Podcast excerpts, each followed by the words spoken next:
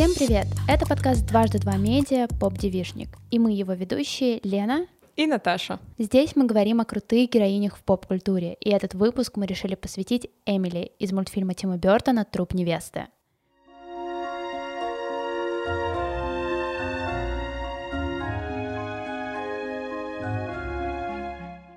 Мы обсудим одержимость героини идеей свадьбы, ее путь к принятию и исцелению, и заодно обсудим то, как в анимации показана смерть. Наташа, расскажи, как ты впервые познакомилась с мультфильмом «Труп невесты»?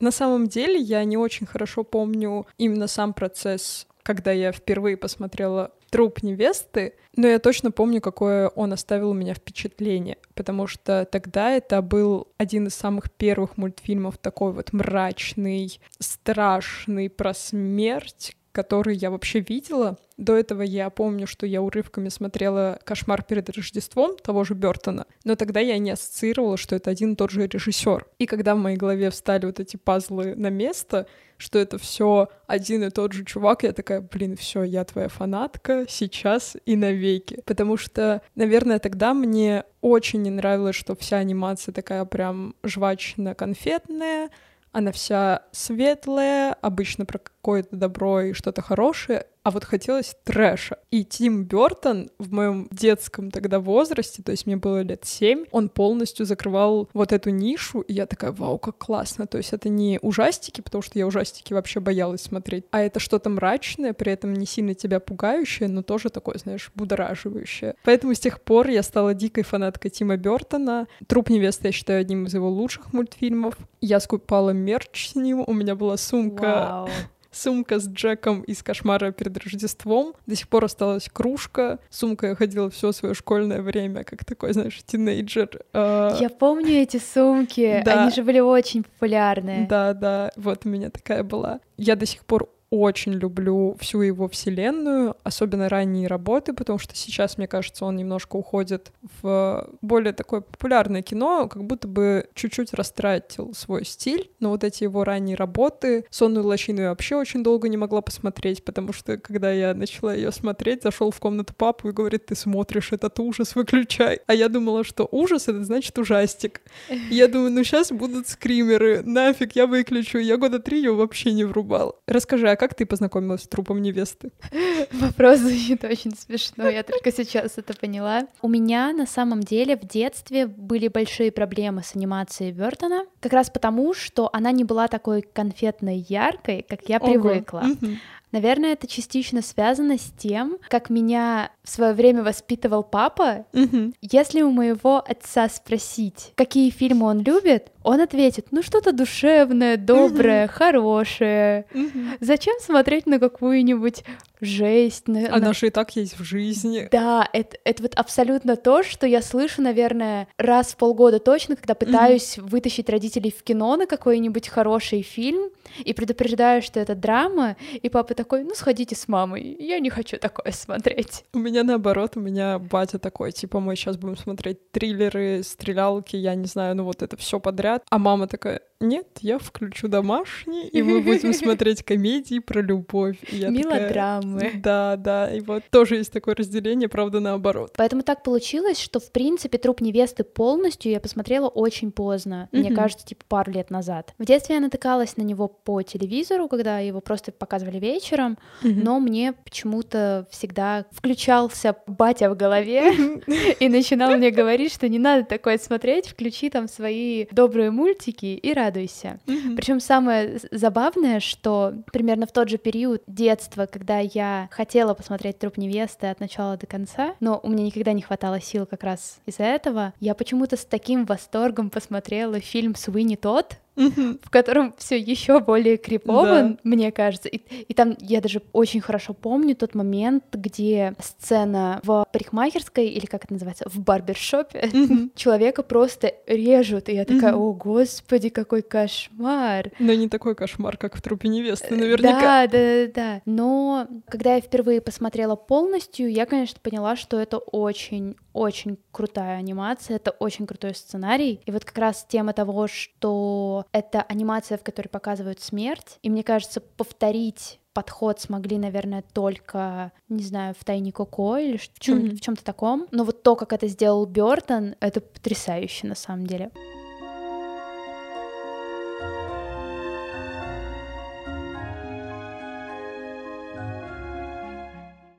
Давай немного обсудим, как создавался мультфильм. Мне кажется, что «Труп невесты» занимает важное место в фильмографии Бертона, потому что это прям супер знаковая штука и с точки зрения анимации, и сюжета, и разговора про смерть, хотя он в целом всегда умел поговорить про смерть как-то по-своему, вспомнить того же Битлджуса, где Мой любимый, просто мой любимый Битлджус. Да, и поэтому, конечно, у нее есть э, свой характерный стиль. Но тем не менее, сам труп невесты был основан на еврейской сказке «Палец». Там действие происходило в России. Молодой жених по типу Виктора надел обручальное кольцо на палец трупа во время чтения брачных обетов. После этого труп внезапно вскочил и воскликнул «Муж мой!». Должным образом, ужаснувшись, мужчина отправился к своей как бы жене, э, к местному раввину, чтобы тот аннулировал этот брак, поскольку мертвые не могут вступать в отношения с живыми. Невероятно, но факт. Кошмар. Дискриминация. После этого труп э, с пронзительным визгом рассыпался на кучу костей и никогда уже больше не воскресал. То есть тут никаких драм, переживаний, все достаточно прозаично. Но тем не менее, эту историю Бертон услышал от Ренфта, это исполнительный продюсер «Кошмара перед Рождеством», который как раз-таки очень хорошо чувствовал стиль Бертона и где-то подсознательно понимал, что наверняка сказка ему зайдет. Естественно, как мы уже видим в оригинале, она не сохранилась в изначальном варианте, но если бы она сохранилась в изначальном варианте, мы бы посмотрели пять минут, наверное. Если бы она сохранилась в изначальном варианте, то главного героя бы звали какой-нибудь Иван. Да. И тогда Бертон очень удивился и обрадовался этой сказке, но превратилась в мультфильм она только спустя 12 лет. С одной стороны, он очень долго разрабатывал сценарий, сто раз его перекраивал. С другой стороны, во время как раз-таки съемок и озвучки мультфильма, как мы знаем, озвучка происходит до того, как начинают создавать анимацию, этот процесс шел параллельно с, со съемками фильма «Чарли шоколадная фабрика». А так как мы знаем, что у Бертона в целом не такой большой пул актеров, которых он привлекает на свои проекты, то есть это Хелена Бонем Картер и Джонни Депп, и тот, и другая были и в том, и другом проекте, поэтому так часто случалось, что утром они ехали и играли веселых вот этих вот героев из Чарли, которая вот как раз-таки, мне кажется, приторно-конфетная, но немножко с издевкой, как будто бы к этому жанру. А вечером и ночью могли ехать и записывать голоса свои как раз для мультфильма. Ну как же work-life баланс? Когда они отдыхали, они же, наверное, выгорели. Ты не их жалеешь, а нас. При этом еще интересный факт, что Джонни Деппа он одобрил на роль Виктора сразу. При этом мы можем, как некоторые, точнее, источники пишут, что Виктор якобы немножко смахивает на Джонни Деппа. Я это сходство не очень вижу, но пусть оно будет так. Но тем не менее, куклу изготовили уже после того, как Джонни Депп отдал свой голос герою, и тогда Бертон понял, что они отлично мэчатся, и значит, это было не случайно. Но интереснее то, что когда Бертон только пришел к Деппу с этой идеей, Депп услышал сценарий, такой, да, все, я согласен, я очень хочу, и думал, что у него есть какое-то время подготовиться, но Бертон сказал, ну, сегодня вечером поедем, попробуем записаться. И тогда Джонни Депп посадил Бертона напротив себя и сказал, все, давай, сейчас мы с тобой будем все детально обсуждать. И, как пишут, опять же, некоторые источники, в течение 15 минут Депп его терзал расспросами по поводу своего героя, и тогда он сразу же и придумал все характеристики для Виктора, которого мы слышим и сейчас. А вот что касается Хелены Бонем Картер, то ей пришлось ждать согласования две недели.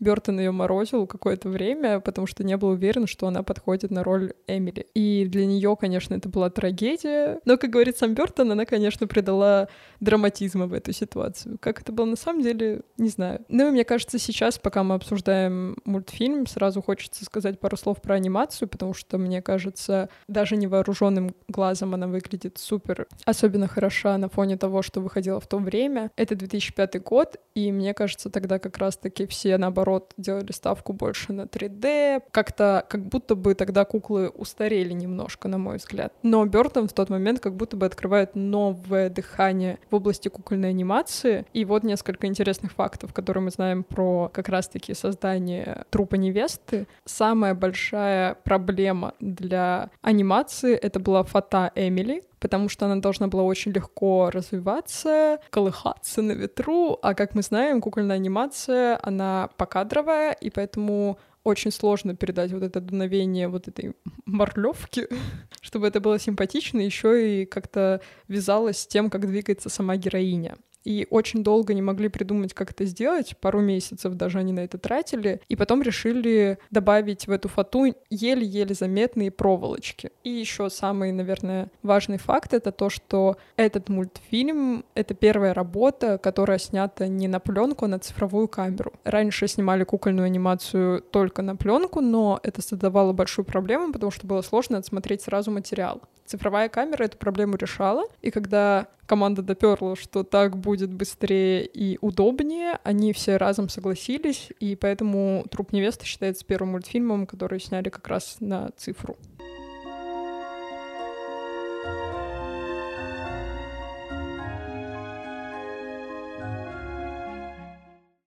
Наверное, если переходить уже непосредственно к обсуждению Эмили, сразу хочется отметить то, как течение всего мультфильма какое-то сочувствие к ней нарастает и нарастает. Mm-hmm. Признаюсь, вот я буквально недавно пересматривала «Труп невесты», и сперва ты, наоборот, как-то больше раздражаешься из-за нее, потому что, ну вот, Виктор спокойно чел шел по mm-hmm. лесу, пытался репетировать свою клятву, которую ему какой-то вредный поп сказал выучить. А тут бац, и теперь ты женат на трупе. Mm-hmm. Вот такие дела. Но как-то так получается, что несмотря на то, что понимаем, что ее вот, не знаю, обсессия свадьбой, тем, что у нее должны быть какие-то отношения, чтобы ну, вот это вот ее желание, чтобы ее полюбил кто-то и остался с ней, оно иногда действительно вызывает раздражение, но потом ты как-то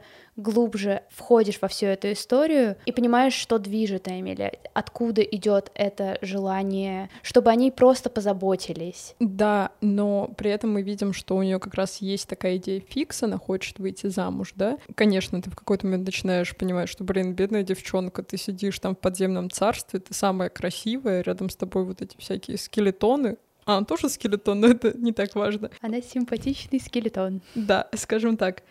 Причем у нее, по-моему, одна рука настоящая. То есть она выглядит как настоящая. Одна у нее прям костлявая, другая как будто бы какой-то кожицы. Я не знаю, почему так.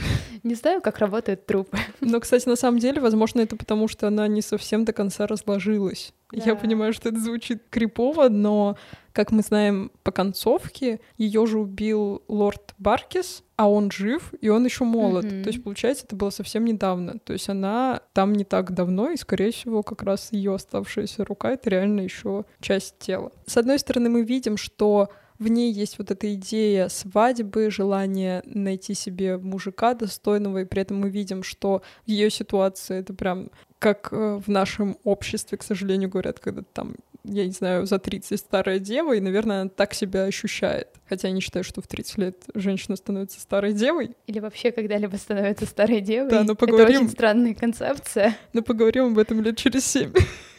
И как бы вот она создала себе образ этого идеального жениха, приходит Виктор, который выглядит идеально, а еще если его сравнивать с Баркисом, он сильно от него отличается, и явно он эмпатичнее, симпатичнее, умнее, чем этот ужасный лорд. Но с другой стороны, мы понимаем, что и остальные герои живут вот этой какой-то своей идеей, они такие романтики, потому что Виктория говорит э, Виктору, что она как раз-таки хотела бы выйти замуж по любви и увидеть своего суженого и сразу же в него влюбиться, как это и происходит. То же самое в ответ примерно и говорит Виктор. И то есть, по сути, как будто бы все эти герои подстраивают под свои ожидания окружающий мир. И поэтому Эмили ничуть не хуже, чем Виктор и Виктория.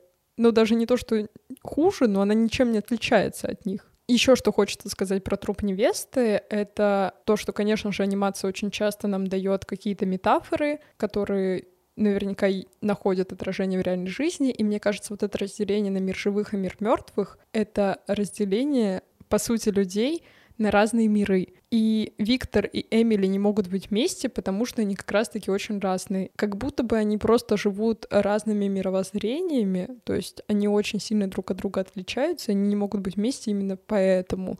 Типа они настолько разные, что как будто бы один человек из мира мертвых, а другой из мира живых. Ну вот я так вижу вот эту вот метафору. И по сути в этой ситуации как бы Эмили не старалась быть хорошей, то есть она дарит Виктору подарок свадебный в виде его щенка, которого он очень сильно любил. Она старается быть хорошей невестой, она претендует на него, но тем не менее как бы она ни старалась, они просто не смогут быть вместе, не потому что она не идеальна, а потому что они очень разные. Между ними есть вот этот барьер, который им, по сути, невозможно перейти. Либо надо себя сломать одному из них, чтобы его перейти. Как раз-таки Виктор, который решается в конце выпить яду, мы понимаем, что это в какой-то степени его сильно травмирует, и он настолько в безысходности, что он такой, ладно, тогда поступлю так, потому что я дал обещание, и вот это вот все. Наверное, для меня, в принципе, эта история даже в большей степени про Эмили, чем про Виктора. Вот ты э, дала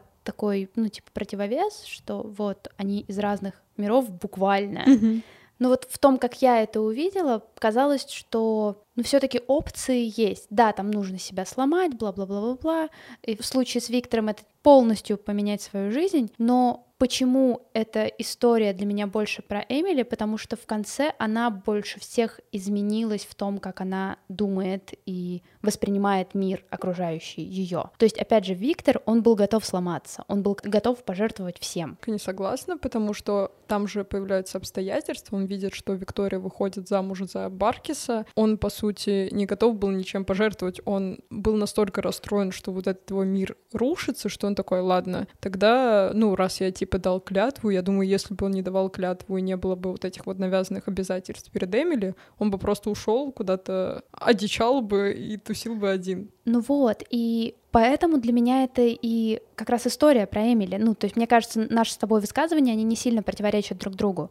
Потому что, опять же, если бы у Виктора были другие обстоятельства, он бы просто так же пошел по натоптанной колее. Он бы вряд ли что-то изменилось то есть у нас все равно в центре мультфильма она остается Эмили, у которой есть какой-то вот не знаю, ментальный сдвиг того, что mm-hmm. вот она была максимально нуждающаяся в чем-то внимании, и в конце мы видим вот это вот реальное преображение человека через то, что она наконец-то чувствует, что она может быть одна, и ей не нужно чье-то чье-то подтверждение, чья-то ну, не то чтобы помощь, сколько вот просто чье-то присутствие, что она вполне может сама отправиться обратно на тот свет, это ощущалось довольно сильно.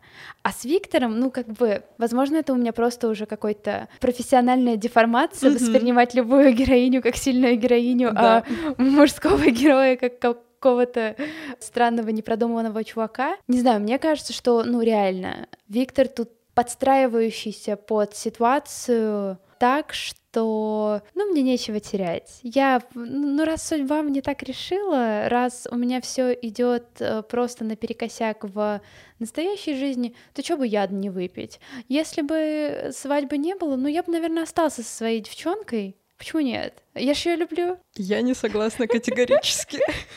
Это, наверное, впервые, когда я так сильно не согласна. Давай. За историю нашего подкаста. Драка, сейчас будет драка. Да, жалко, что это не видеоверсия потому что я уже махаю кулаками. Я не согласна, потому что, во-первых, мы видим эпизод, когда Виктор спускается в мир мертвых только первый раз, когда как раз-таки Эмили ему говорит, все, ты мой жених, и он такой паинька, который был наверху, сейчас подкаст резко становится про мужчин. Буквально на одну минутку. Я засекаю. Я постараюсь вложиться. Он в тот момент очень сильно, на мой взгляд, преображается, потому что вот этот маменький сынок, который постоянно такой, вот, да, как мама скажет, там, типа, пойду сто раз буду читать эту молитву, заучивать свадебную церемонию. Он в этот момент говорит такой, нет, ты не моя жена, отойди. И потом он идет на хитрость, чтобы выйти оттуда, обманывает Эмили, чтобы как раз-таки вернуться к Виктории. И первым делом, что он делает, когда поднимается наверх, он идет к Виктории, а не к родителям и никуда не сбегает. Это первый момент. У меня два аргумента. Давай. И второе — это то, что как раз-таки ты говоришь про слом, который происходит с героиней, когда она получает больше данных, да, по mm-hmm. сути, когда она присутствует на церемонии Виктории и Виктора и видит вот эту вот любовь, которую она не может мешать. Но, по сути, у Виктора, если происходит не точно... У меня шутка пришла в голову. Ну, пошути. Это мультфильм про Эмили, а не про Виктора, потому что мультфильм называется «Труп невесты», а не «Труп Виктора». Целом, все мои аргументы идут сейчас нахер.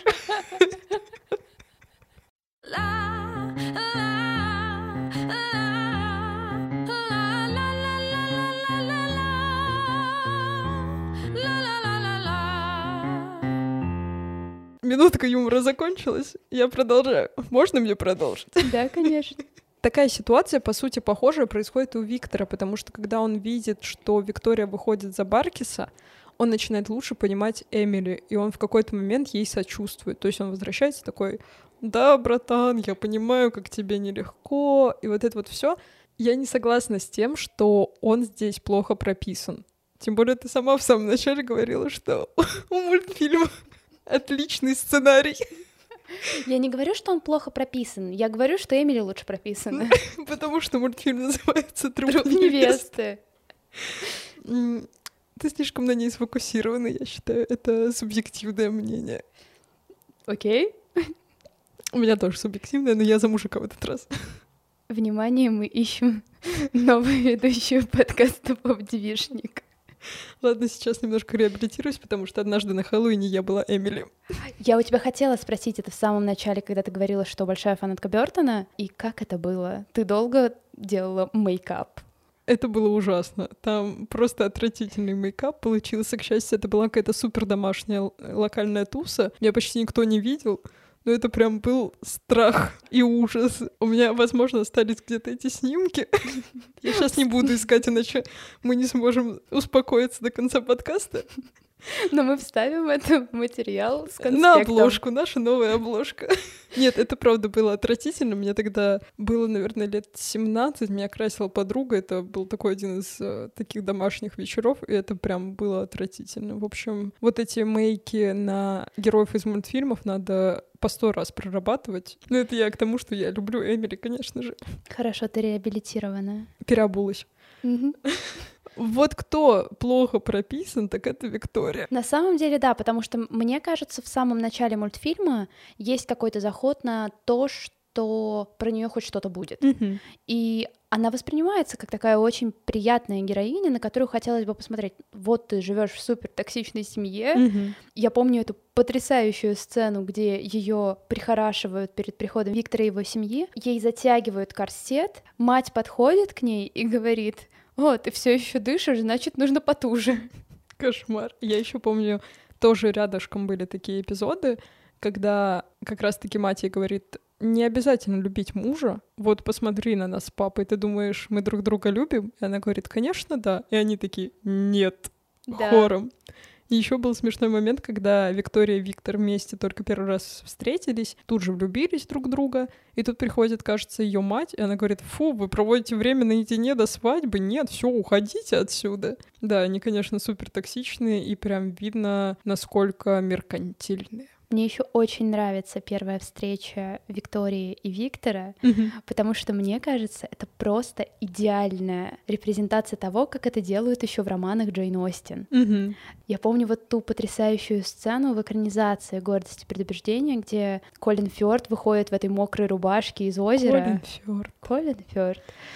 И, и ты просто думаешь, боже мой, в целом это все выглядит очень романтично, как она так спускается по лестнице, даже несмотря на то, что она страшно напугала Виктора, угу. выглядит все реально очень-очень клево. Я как человек, который все годы последние в школе читал в захлеб все у Джейн Остин, могу сказать, что одобряю. Ну и плюс они же не случайно перенесли место действия из России в викторианскую Англию. Мне кажется, вот тот вот вайп, он да. больше подходит по такие вот романтичные истории,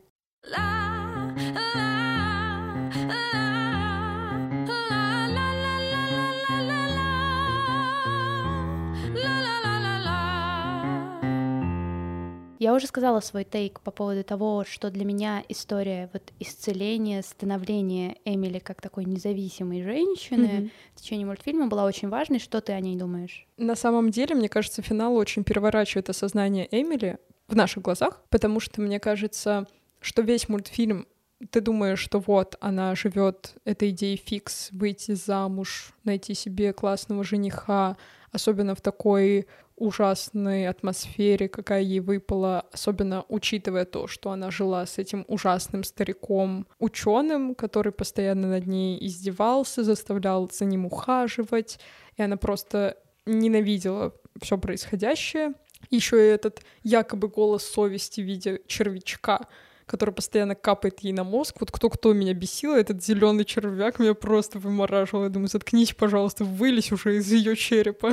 Ты меня достал. И как бы весь мультфильм ты как будто думаешь, что вот, она одинока, и от этого одиночества она ищет себе жениха. Но в конце, когда мы видим, что она расправляется с Баркисом, точнее, он сам выпивает этот яд, но по сути она почти это бы сделала сама, сама бы его отравила. И если бы старейшина бы не сказал, что по законам мира мертвых они не могут убивать живых, то по сути Эми... Эмили сама бы расправилась с Баркисом. В итоге правосудие наступает, Баркис попадает в суд мир мертвых, и Эмили от этого освобождается. То есть, по сути, в ней жила вот эта боль, которая частично выражалась, наверное, в одиночестве и попыткой, и в попытке Виктором залатать вот эту рану, которую ей оставил Баркис, потому что, как мы знаем, он ее обманул, когда она была еще живой женщиной, сделал ее своей невестой, а потом, когда узнал, что у ее родителей нет денег, он ее убил. И он говорит самую отвратительную фразу, за которую я его ненавижу.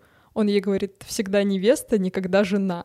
Как будто бы она не заслуживает быть женой. Но, по сути, это именно он ее лишил этого права, потому что, как мы видим, она достаточно добрая, эмпатичная. По ее образу не скажешь, что у нее могут быть какие-то проблемы в личной жизни. Кажется, она достаточно приятная. И поэтому, по сути, когда ее боль уходит с уходом Баркиса, мы видим, что она как раз не одинока, и она вот в этом растворении, в этом умиротворении, она находит свой покой. Мне кажется, очень крутой финал, потому что, с одной стороны, как ты уже говорила, что Эмили для себя по-другому открывает ситуацию, когда видит счастье Виктора и Виктории, и она не дает Виктору уйти вместе с ней. И, с одной стороны, для нее ситуация по-другому открывается, с другой стороны, для нас ситуация по-другому открывается, потому что мы видим, кто виновен в ее боли, и видим, что без вот этого источника в целом она тоже без вот этой вот мании выйти замуж. На самом деле я только что подумала о том, что я буквально в январе писала на фоне выхода фильма «Девушка, подающая надежды» текст о женщинах и мести в кино. Mm-hmm. И мне тогда даже не пришло в голову, что труп невесты можно туда занести. Я тогда вспомнила супер очевидные примеры вроде тела Дженнифер и одного MTV-шного сериала. Возможно, мы оставим как раз ссылку в конспекте. По факту труп невесты — это очень хороший пример того, как раз как можно тоже показать вот эту вот месть за то, что тебе испортили жизнь а точнее отняли ее у тебя. Сейчас у меня как-то неизбежно в голове идет ассоциация, что хм, а что если тело Дженнифер это как live-action версия трупа невесты? Вау. Причем обычно же в этих историях о мести и женщинах, которые мстят, есть именно идея убийства от рук жертвы. Тот же убить Билла, опять же, тело Дженнифер. Здесь сделано как будто бы немножечко иначе. То есть, да, Баркис умирает, но при этом он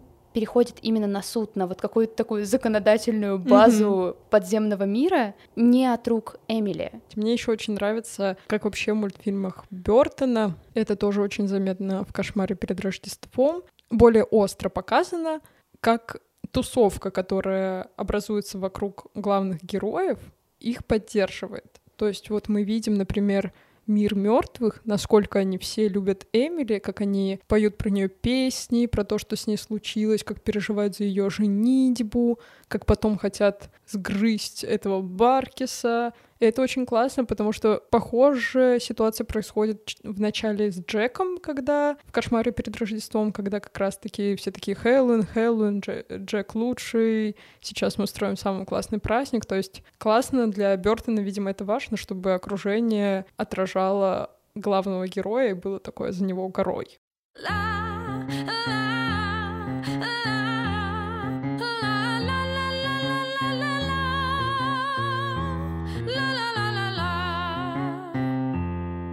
В трупе невесты очень классно показано, вот с одной стороны, вот эта викторианская эпоха, такая мрачная, темная, острая в архитектуре, в одежде, и как это сильно противопоставляется яркому миру карнавалу, скажем так, какой мы видим, когда Виктор спускается в подземное царство.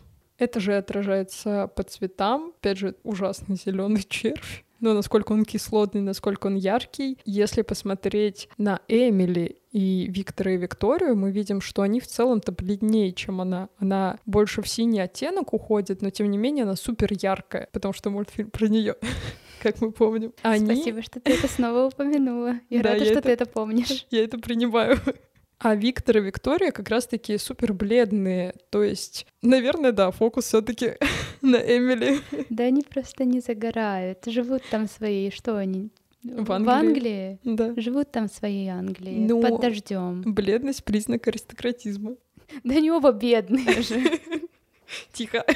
Вот, а что касается вообще вопроса смерти в анимации, ее достаточно по-разному показывают в последнее время, особенно, мне кажется, на нее напирают, потому что, с одной стороны, мы видим вот такой вот подход, мне кажется, очень нетрадиционный Бертона. Он как раз-таки акцентирует внимание на смерти, то есть он не просто говорит там типа смерть это нормально или там это неизбежно, а он говорит смерть это классно, посмотрите. И как там говорит как раз-таки старейшина в мире мертвых, когда Виктор его просит отвезти обратно в мир живых, он говорит, да там половина города, смерть как хочет к нам попасть. И вот такие вот штуки ироничные, да, но это свой подход Бертона. Я вот не помню, чтобы в анимации еще кто-то так сильно контрастировал и делал ставку именно на мир мертвых. Мы видим очень много примеров у Pixar, которые, мне кажется, амбассадор этой темы. Во многих мультфильмах смерть присутствует. Сейчас я скажу название вверх, и половина аудитории заплачет. Но на самом деле там она показана как какой-то очень неизбежный процесс, болезненный, который может в дальнейшем полностью поменять твою жизнь. Но при этом, если, мне кажется, вспоминать самое очевидное в последний год, это душа пиксаровская. Mm-hmm. Тут как раз даже душу нельзя здесь воспринимать как что-то не то чтобы активно обсуждающее смерть, потому что смерть там все-таки присутствует и в больших количествах. Но, наверное, тут больше все-таки подходит в пример Тайна Коко. Вот как раз, наверное, самое близкое к трупу невесты, как раз к этому контрасту. Во-первых, нам показывают праздник смерти, праздник mm-hmm. умерших, и это кажется просто невероятным, потому что мои родители вы, выросли в деревне, и для меня как бы смерть это, во-первых, очень стрёмные, страшные, обычно в пасмурные дни похоронной процессии, а вот этот вот поход на кладбище с каким-то восхвалением умерших людей, он обычно очень трагично происходит, там нет какой-то радости за то, что они жили. Вот. И поэтому за этим очень интересно наблюдать было в «Тайне Коко». В «Трупе невесты» это в целом просто немножечко, наверное, другой подход все равно был. Но да, «Тайну Коко» я очень люблю. Наверное, это вот тот случай, когда им удалось сохранить вот эту вот яркость, детскость повествования и при этом затронуть довольно сложную тему. Вот, но при этом труп невесты тоже очень круто справляется со всеми своими задачами в плане, наверное, какой-то нормализации разговора о смерти. И, наверное, здесь в целом хотелось отметить то, что хочется очень сильно поблагодарить всех людей, взрослых, занимающихся созданием анимации или сериалов или чего угодно, связанными со смертью, потому что очень долгое время в поп-культуре было мало разговоров про это. Либо они были максимально трагичными, очень тяжелыми. И я понимаю, что вопрос действительно очень тяжелый и сложный, но спокойный, хороший диалог, разговор об этом, он как-то немножечко снижает градус тревоги, связанный с вопросом смерти. Ну, лично для меня. Угу. Я с тобой согласна, но я сейчас, наверное, выскажу не очень популярное мнение, потому что я не очень люблю Тайну Коко. Я знаю, что от нее очень многие тащатся и считают этот мультфильм одним из лучших, но меня жутко бесит тот факт, что в 2013 году вышел не такой известный мультфильм «Книга жизни», и он частично про то же самое. То есть там тоже есть вот этот карнавал, там есть День мертвых, когда можно встретиться с теми, кого ты не забыл, и главное не забывать. И вот эта вся та же концепция там есть. Там другая немножко анимация, 2D, но когда я увидела, что Pixar выпускает почти о том же самом мультфильм, но при этом он точно будет успешнее и популярнее, мне стало очень обидно за книгу жизни, и поэтому каждый раз, когда говорят про тайну Коко, я такая, есть еще книга жизни. И мне я, грустно. кстати, ее не смотрела. Ну, как бы большие студии, корпорации, это все очень грустно. Я все Да. еще оплакиваю тот факт, что Blue Sky закрылся, Мгм. и у нас больше не будет ничего такого олдскульного вроде ледникового периода. Мгм. Возвращаясь к теме смерти, мне кажется, еще немножко с похожим посылом, естественно, очень по-другому. По сути, с нами говорит и король лев, потому что там же Муфаса остается Симбой до конца, когда Симбе становится тяжело, он приходит посмотреть на звезды, и там он видит своего отца, он может с ним поговорить. И, по сути, это немножко, мне кажется, аналогия с «Тайной Коко», где тоже ты можешь на какое-то время встретиться с человеком, который больше не рядом. Но особенно сильно мне нравится разговор про смерть, конечно же, у Тома Мура. Зал начнет рыдать, потому что, ну, И конечно... Наташа тоже. Да, потому что что в «Легенде о волках», что в «Песне моря», везде это показано как очень трогательное событие. И, наверное, на мой взгляд, это один из самых правильных ключей к разговору о смерти, потому что он не показывает это трагично, но он показывает это трогательно. На мой взгляд, как будто бы истории, которые вот как э, «Труп невесты», где все такие «хе-хей, хе-хей, прикольно, мы умерли, будем тут веселиться и кутить», или такие супер добрые истории, какая вот была и книга жизни, и тайна Коко, они как будто бы немножко игнорируют вот эту вот боль и трогательность, Мгм. которую ты точно не сможешь избежать при столкновении с этим.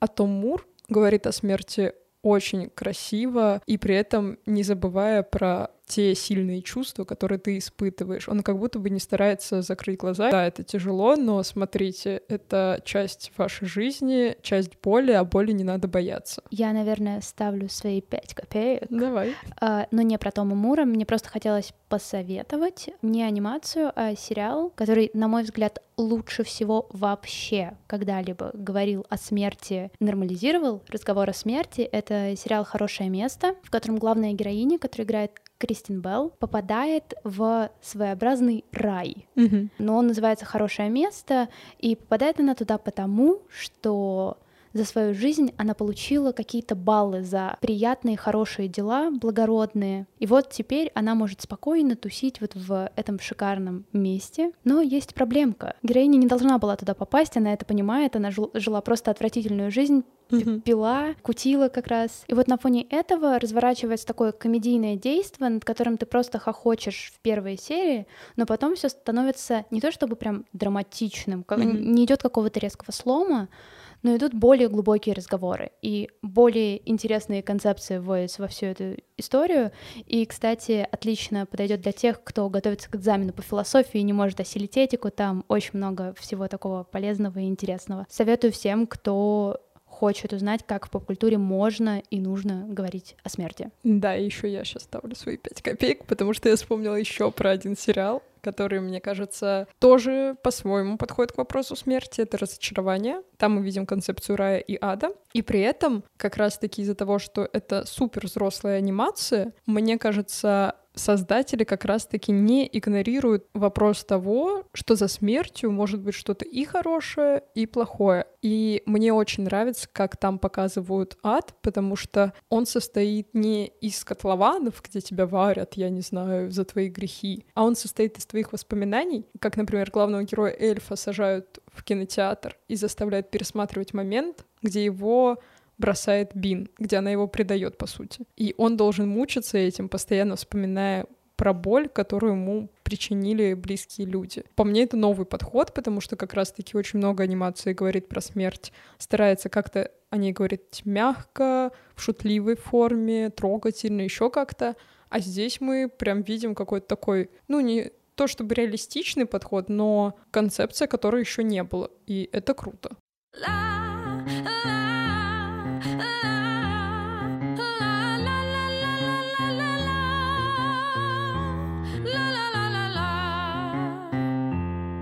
Ну а с вами был подкаст «Поп-девишник» Лена и Наташа. Подписывайтесь на нас на тех платформах, на которых вы привыкли слушать подкасты. Ставьте оценочки, оставляйте отзывы и можете писать нам в Телеграме, о каких героинях хотите услышать в следующих выпусках.